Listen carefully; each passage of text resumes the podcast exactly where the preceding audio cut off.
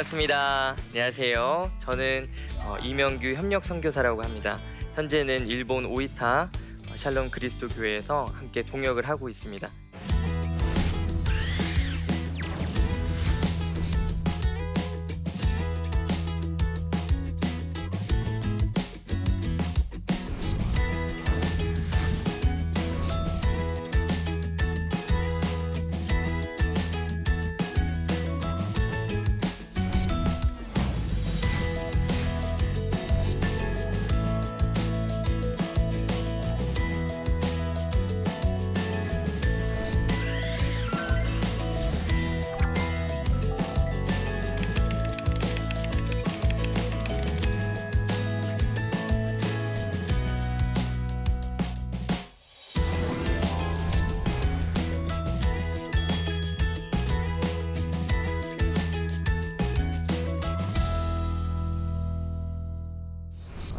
이, 이제 요즘에 이제 단기 선교들을 많이 나가실 텐데요. 어, 단기 선교와 관련해서 제가 2년 8개월 동안 기도 여행하면서 경험했던 그 선교 이야기들을 여러분들과 함께 이 납침판 프로그램을 통해서 나누고자 이 자리에 나왔습니다. 이 이야기들을 통해서 여러분들 이 단기 선교를 나가는 데 있어서 조금 더 현지 문화를 이해하고 또 단기 선교를 준비하는데 좋은 도움이 되었으면 좋겠습니다. 어, 신학대학원 복학까지 약 8개월의 시간이 남아 있어서 아, 이 8개월 동안 무엇을 하면 좋을까 기도하게 되었습니다. 전도사 사역을 시작할까? 아니면 선교지에 가서 선교를 도울까? 아니면 세계 선교를 다닐까? 여러 가지를 놓고 기도하던 중이었습니다. 그러다 어느 날 제 마음에 감동이 있었습니다. 이 세상에 예수님을 모르는 사람들이 정말 많은데 그들 중에서 한 번도 예수님의 이름으로 기도를 받아보지 못한 사람도 너무나 많다는 것이었습니다. 그래서 제 마음에 감동이 되었습니다. 내가 언어를 잘 못해서 복음을 제대로 전할 수는 없을지라도 내 안에 있는 예수님의 이름으로 그 영혼들을 위해 기도해 주자 생각을 했습니다. 그렇게 그 마음을 먹고 제대 후에 한 달 만에 어, 중국 베이징으로부터 떠나게 되었습니다. 그렇게 시작된 여행은 베이징으로부터 시작해서 우간다 딩기디 마을까지 19개 나라가 되었습니다. 처음 제가 이 여행을 떠났을 때는 8개월만 가려고 했습니다. 그런데 이제 나가 보니까 정말 너무 많은 영혼들이 있었고 봐야 할 것, 내가 느껴야 할 것들이 너무 많아서 나중에 돌아오니까 2년 8개월이 되었습니다. 누군가 저에게 선교란 무엇이냐라고 물어본다면 저는 2년 8개월의 시간 속에서 그들 속에 살아가기라는 답을 드리고 싶습니다. 지금도 수많은 선교사님들이 그 현지의 문화에 현지의 언어에 적응하면서 살아가고 계실 텐데요. 아, 제가 있었던 우간다 마을인데요. 사진을 보시면 아시겠듯이 제가 있던 마을은 시골 마을입니다. 그래서 저 드넓은 초원 속에서 삶을 살았었는데 제가 있던 마을에는 또 전기가 없습니다. 그래서 어, 밤에는 반경 50km 이내에 불빛을 볼 수가 없습니다. 어, 밤하늘의 별과 어, 땅에 있는 반딧불이가 전부인 그런 마을에 살았었는데 저곳에서 제가 1년 2개월 동안 살아갔습니다. 우리 선교사님께서 저 현지에서 학교를 세우셔서 선교센터를 운영하고 계셨는데 학교를 위해서 필요한 건물들을 여러 동 어, 건설하고 있었습니다. 그래서 선교센터에서 인부들을 고용했고 그 인부들에게 일도 시키고 또 먹을 것도 제공했습니다. 아침에는 이제 죽 같은 것을 만들어 주었는데요. 근데 그 아침마다 항상 문제가 일어났습니다. 이 현지인들이 제가 주는 설탕의 양 때문에 항상 화를 냈습니다. 어, 현지에서는 이제 설탕을 사기가 쉽지 않습니다. 금액적으로 부담이 되기 때문에 어, 사지 사기가 어려운데 어, 선교센터에서 그 인부들을 위해서 한 사람당 두 스푼씩 설탕을 줬습니다. 어, 그런데 제가 그 설탕을 주면 항상 이 현지인 인부들이 저에게 이제 불만을 제기했습니다. 아니 당신은 그리스도인 아닙니까? 선교사 아닙니까? 선교사라면서 그리스도의 사랑을 얘기하는 사람이 어떻게 설탕을 두 스푼밖에 안 줄 수 있습니까? 이런 질문들을 저에게 던졌습니다. 매일 하나님께 물었습니다. 하나님, 제가 지금 여기서 무엇 하고 있습니까? 저는 설탕 한 스푼 때문에 싸우고 있습니다. 어, 선교란 어쩌면 대단한 것처럼 보이지만 어, 제가 생각했을 때는 주어진 하루를 주어진 곳에서 살아가는 것이었습니다. 대단한 일도 하는 것은 맞지만 복음을 전해서 영혼들을 구원하는 것도 맞지만 때로는 그들 속에서 함께 살아가는 법을 배우는 것이라는 것을 배우게 된 사건이었습니다. 이것이 제가 느낀 선교의 첫 번째 정의였습니다. 선교는 그들 속에 살아가는 것이었습니다. 두 번째, 선교는 받아들이는 것입니다. 첫 번째로 선교는 어, 그 문화를 받아들여야 되고 그 언어를 받아들여야 됩니다. 저는 현재 일본에서 사역을 하고 있습니다. 일본은 우리나라에서 굉장히 가까운 곳에 위치해 있는데요. 그럼에도 어, 우리나라와 다른 문화를 가지고 있습니다. 운전을 할 때도 보면 우리나라 반대쪽으로 운전을 해야 합니다. 그래서 한국에서 여행을 오신 분들이 차를 렌트하면 꼭 한 번씩은 반대쪽으로 역주행을 하시곤 합니다. 저도 처음에 운전을 하는데 너무 긴장이 많이 됐습니다. 차선도 잘 모르겠고 신호도 잘 모르겠는 것 많아서 긴장이 많이 되곤 했습니다. 이렇게 그들의 문화를 받아들이는 것입니다. 내 문화, 내 생각, 내 계획을 그들에게 전하는 것이 아니라 그들의 문화를 받아들이고 그들의 언어를 받아들이며 살아가는 것입니다. 제가 어떤 선교사님께 한번 물었던 적이 있습니다. 인도 여행 중에 만나게 된 선교사님인데 그 선교사님께 물었습니다. 선교사님, 이렇게 힘들고 외로운 상황 속에서 어떻게 살아가고 계십니까? 어떻게 그 모든 것들을 견디십니까? 라고 물었습니다. 그때 그 선교사님은 이렇게 말씀하셨습니다. 나는 외로울 때마다 지쳐 쓰러질 때까지 걸어 다닌다라고. 그곳에서 나의 외로움을 풀을, 풀, 풀고 해결해 줄 수 있는 그 어떠한 방법들이 많지 않았기 때문에 그 선교사님의 방법은 걸어 다니는 것이었습니다. 이렇게 선교지에서 그들의 정서적인 한계, 문화적인 한계를 받아들이며 살아가는 것입니다. 또 제가 이제 사진을 한 장 좀 보여드리도록 하겠습니다. 네, 이 사진은 누구 다리일까요? 네, 제 다리입니다. 우간다 딩기디 마을에서 1년 2개월 동안 사는 동안 저 상태로 4개월 동안 살아갔었습니다. 매일매일 현지인들을 방문하고 전도를 하고 현지인들과 어울리다 보니까 이제 제 안에 면역 체계가 약해져서 저런 균이 들어왔고 어, 저렇게 몸이 아프게 되었습니다. 처음 시작은 발목에서 시작했습니다. 작은 한 구멍 같은 것이 나더니 발목에서 시작된 저 상태는 머리 끝까지 온몸에 나게 되었습니다. 매일매일 2시간 이상씩을 잘 수가 없었습니다. 온몸이 너무 가려워서 긁으면 피가 났고 피가 나면 너무나 아팠습니다. 4개월 동안 하나님께 참 많이 물었습니다. 하나님, 지금 제가 나가서 전도를 해도 모자랄 시간인데 이렇게 몸이 아파서 어떡합니까? 하나님 왜 이렇게 아픕니까? 하나님께 참 많이 물었습니다. 특히 제가 아팠던 시간들은 우간다의 건기였습니다. 우간다의 건기는 3개월 동안 비가 오지 않습니다. 비가 오지 않으면 오후에 약 40도까지 온도가 올라갑니다. 특히 아까 말씀드렸다시피 제가 사는 마을은 전기가 없습니다. 그 더위 속에서 선풍기나 에어컨은 생각도 못 합니다. 그저 그 40도를 견디면서 어저, 어서 빨리 밤이 오기를 기다리는 것밖에 할 수가 없었습니다. 그래도 저는 현지인보다 조금 더 나은 형편이어서 병원에 갈 수 있었습니다. 그래서 병원에 다녔지만 4개월 아, 동안 큰 차도는 없었습니다. 오히려 제가 병원에 가면 현지 의사들이 너무 신기했습니다. 제가 병원에 가면 주변의 동료들을 불러와서 제 증상을 구경했습니다. 이런 병이 우간다에 있다 이러면서 어, 병원에 갔더니 의사 선생님이 주사를 어, 놓습니다. 그리고 다음 주에 다시 오라고 합니다. 그래서 낫지 않으면 다른 병원 가라고 합니다. 그렇게 4개월 동안 여러 병원들을 다녔지만 몸이 낫지 않았습니다. 늘 괴로움 속에서 하나님께 물었습니다. 그때 하나님은 대답해 주지 않으시고 대신 다른 분들의 이야기를 들려주셨습니다. 어떤 선교사님 이야기였는데 그 선교사님은 그 현지에서 20년 동안 단 한 번도 한국에 돌아와 본 적이 없다는 이야기였습니다. 20년 동안 매일같이 그 현장에서 살아가는 그분의 이야기를 들으면서 참 여러 가지 생각들이 되었습니다. 얼마나 한국에 가고 싶었을까? 얼마나 힘드셨을까? 그 정서적인 외로움과 여러 가지 아픔들을 어떻게 해결하고 계실까? 참 많이 아팠습니다. 그것뿐만이 아니었습니다. 어떤 선교사님은 그 현지에서 살아가다가 자녀를 잃은 분들도 있었습니다. 현지의 의료 체계가 제대로 되어 있지 않아서 자녀를 잃어야만 했습니다. 또 어떤 아이들은 부모를 잃어야 했습니다.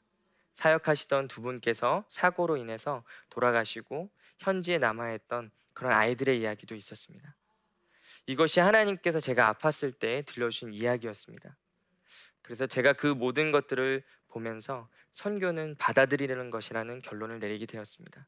정서적인 외로움도 문화적인 한계도 언어의 한계도 그 모든 것들을 받아들이며 그 현장에 살아가는 것이라는 것을 제가 생각해 보게 되었습니다.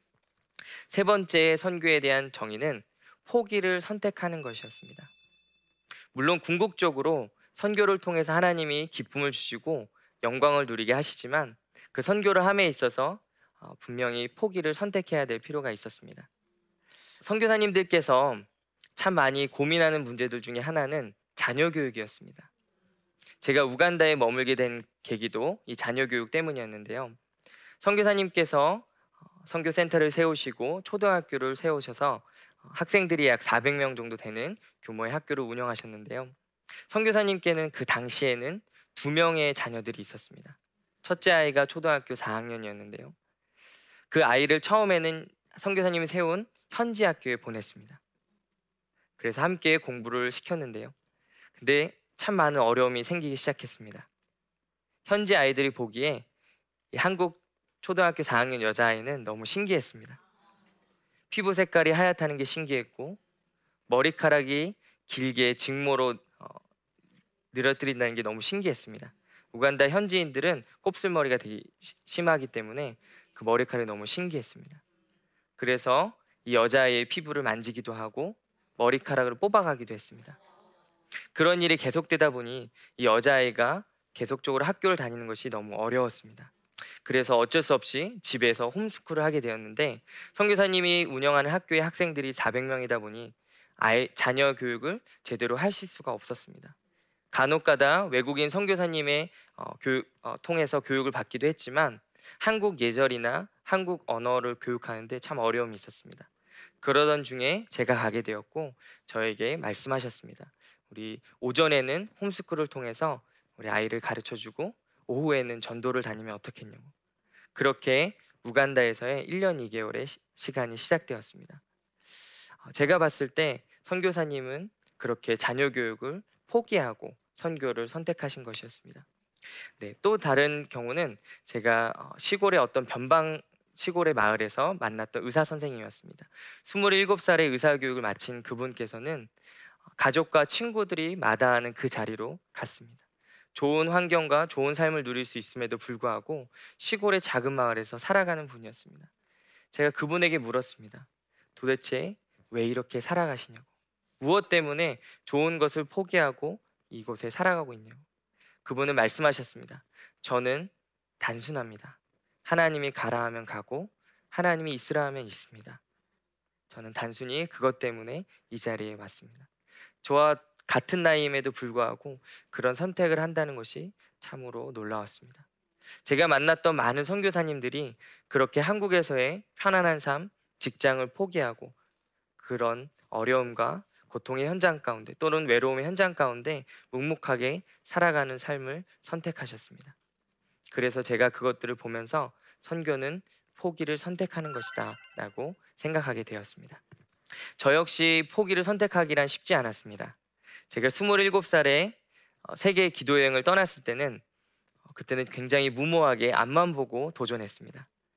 그런데 제가 33살에 그것도 안정적인 교회에서 사역을 하다가 그 사역을 사임하고 선교지로 다시 떠난다는 것은 쉬운 일이 아니었습니다. 이제 나이가 33살이 됐는데 안정적인 삶을 또 가정도 꾸리고 또 미래를 생각해야 되지 않을까 여러 가지 고민들이 많았습니다. 사임하기가 쉽지 않았습니다. 잊혀지는 것이 두려웠고 새로운 곳을 가서 또 도전하는 것이 두려웠습니다. 그럼에도 하나님 은혜 가운데 이 안정적인 삶들을 내려놓고 선택할 수 있었습니다. 그 모든 것들을 보면서 참 선교는 때로는 그 포기를 선택해야지 할 수 있구나라는 생각을 하게 되었습니다. 네 번째 제가 내린 선교의 어, 정의는 기다림의 연속입니다. 선교는 기다리는 것입니다. 하나님께서 일하실 때를 기다리는 것이며 영원히 돌아오기를 기다리는 것입니다. 제가 어느 지역에서 만났던 친구들의 이야기를 들려드리도록 하겠습니다. 이 친구들을 대학교에 방문해서 만나게 되었습니다. 오전에 이 대학교에 가서 이 친구들을 만나서 여러 가지 이야기를 하고 오후에 다시 만나기로 하고 저는 대학교를 나왔습니다. 그리고 점심을 먹고 다시 이 오후에 이 친구들을 찾아갔습니다. 그런데 학교에 들어갈 수가 없었습니다. 왜냐하면 오전에는 학생증 검사를 하시는 분이 없었는데 오후에 갑자기 학생증을 검사하는 겁니다. 저는 학생증이 없어서 학교에 들어갈 수가 없었습니다. 그래서 무작정 밖에서 교문 밖에서 기다리면서 이 친구들이 나오기를 기다렸습니다. 한참을 기다려도 이 친구들이 나오지 않아서 학교에 들어가는 학생들에게 부탁했습니다. 제가 알고 있는 거라곤 이 친구들이 기숙사에 산다는 것과 이 친구들의 이름이었습니다. 그래서 들어가는 학생들을 붙잡고 기숙사에 가서 이 친구의 이름을 불러서 내가 여기 기다리고 있다라고 말 좀 해달라고 막 부탁했습니다. 그렇게 두 시간 동안 밖에서 교문 밖에서 기다렸습니다. 그렇게 기다리는 동안 하나님이 당신의 마음을 가르쳐 주셨습니다.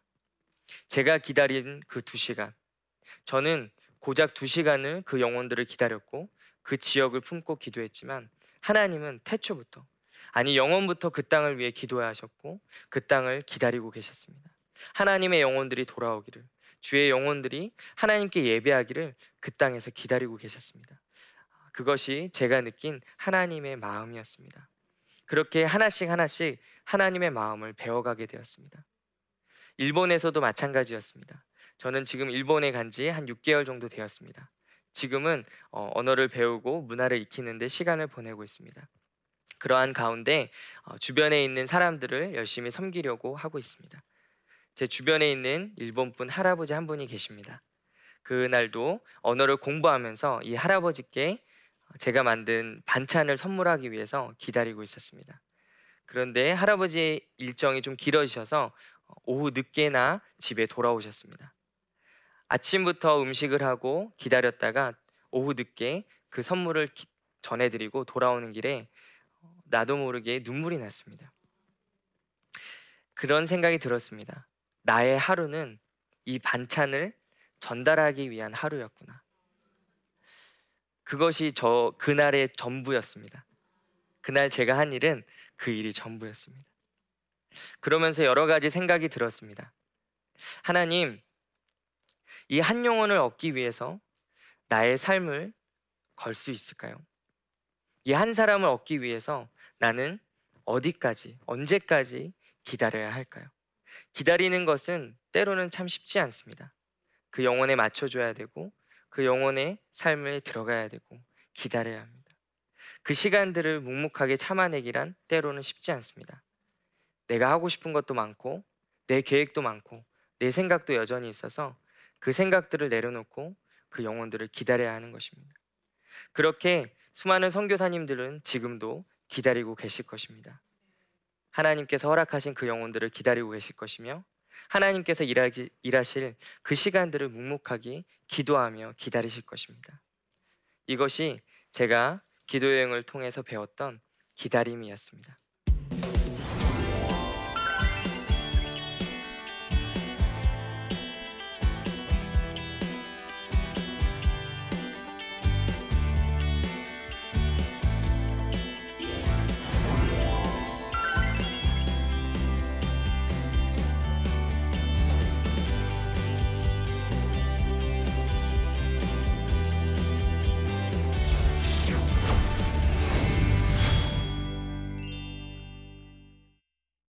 네, 제 강의를 들으시고 어, 질문해 주신 분이 있으신데요. 어, 그것을 보고 어, 답변을 좀 드리도록 하겠습니다.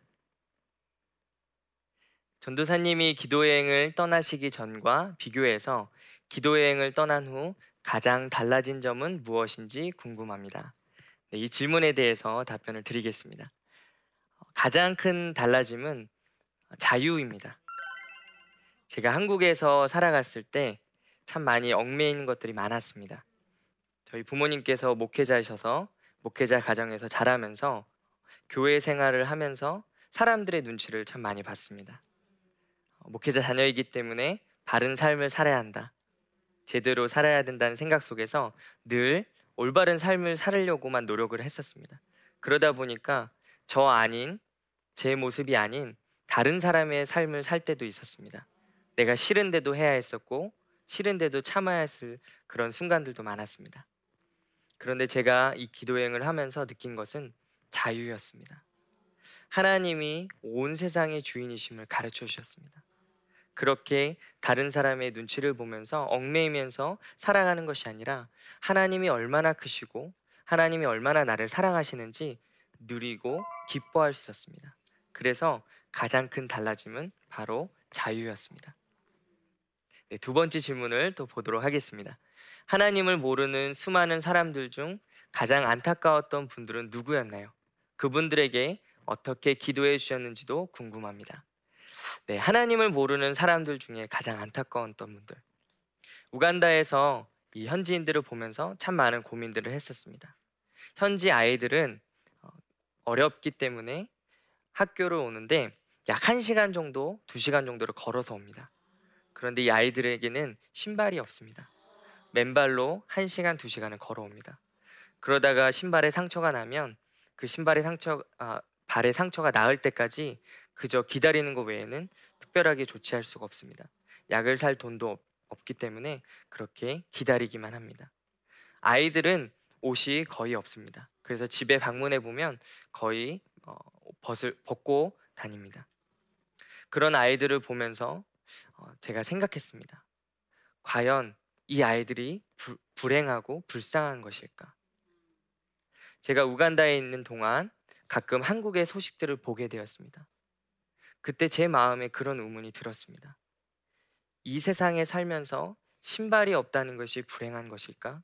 옷이 없다는 것이 불쌍한 것일까? 아니면 가진 것이 너무나 많음에도 불구하고 여전히 욕심을 갖고 두려워하고 여전히 얽매여 있는 수많은 사람들이 불쌍한 것일까? 이 땅에서의 백년을 힘들게 사는 것이 불쌍한 것일까?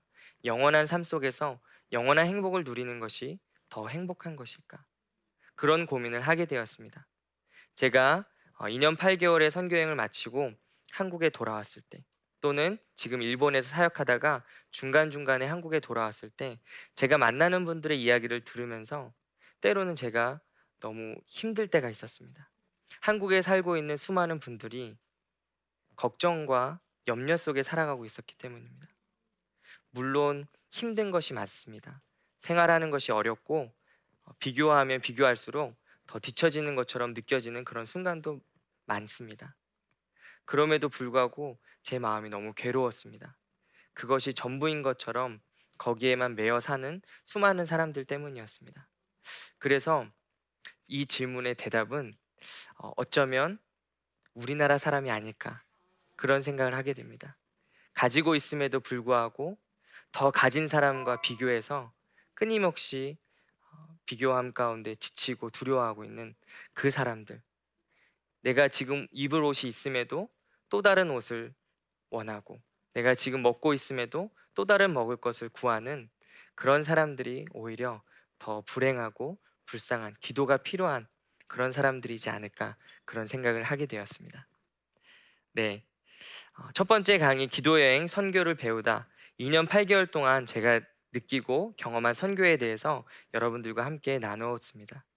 선교는 그들 속에서 살아가는 것이며 그들 속에서 살아가면서 주어진 환경을 받아들이고 때로는 내 계획과 내 생각을 포기하고 그들의 삶으로 들어가는 것임을 저는 선교를 통해서 배우게 되었습니다. 내 욕심대로 내 뜻대로 사역하는 것이 아니라 하나님의 때와 하나님의 뜻을 기다리면서 그 영혼을 기다리는 선교의 삶을 제가 다니면서 만났던 분들과 또 제 경험을 통해서 함께 나눠 보았습니다. 이 시간에 저의 강연을 함께 들어주시고 공감해 주신 많은 분들께 진심으로 감사드립니다. 감사드립니다.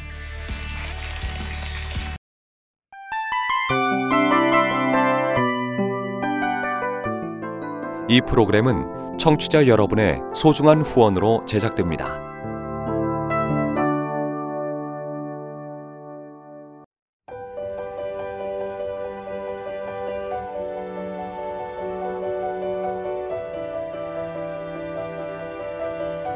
세상에는 수많은 교회들이 있지만 더 깊이 있는 말씀 강해를 찾기 위해 크기로만 교회를 선정하지 않습니다. 보다 좋은 영적 콘텐츠를 더 많이 나누기 위해 방송비를 받지 않습니다. 1년 365일 복음만 전하고 싶어서 우리는 광고를 하지 않습니다. 온누리의 복음을 땅끝까지 CGN TV와 함께 땅끝 선교사가 되주세요.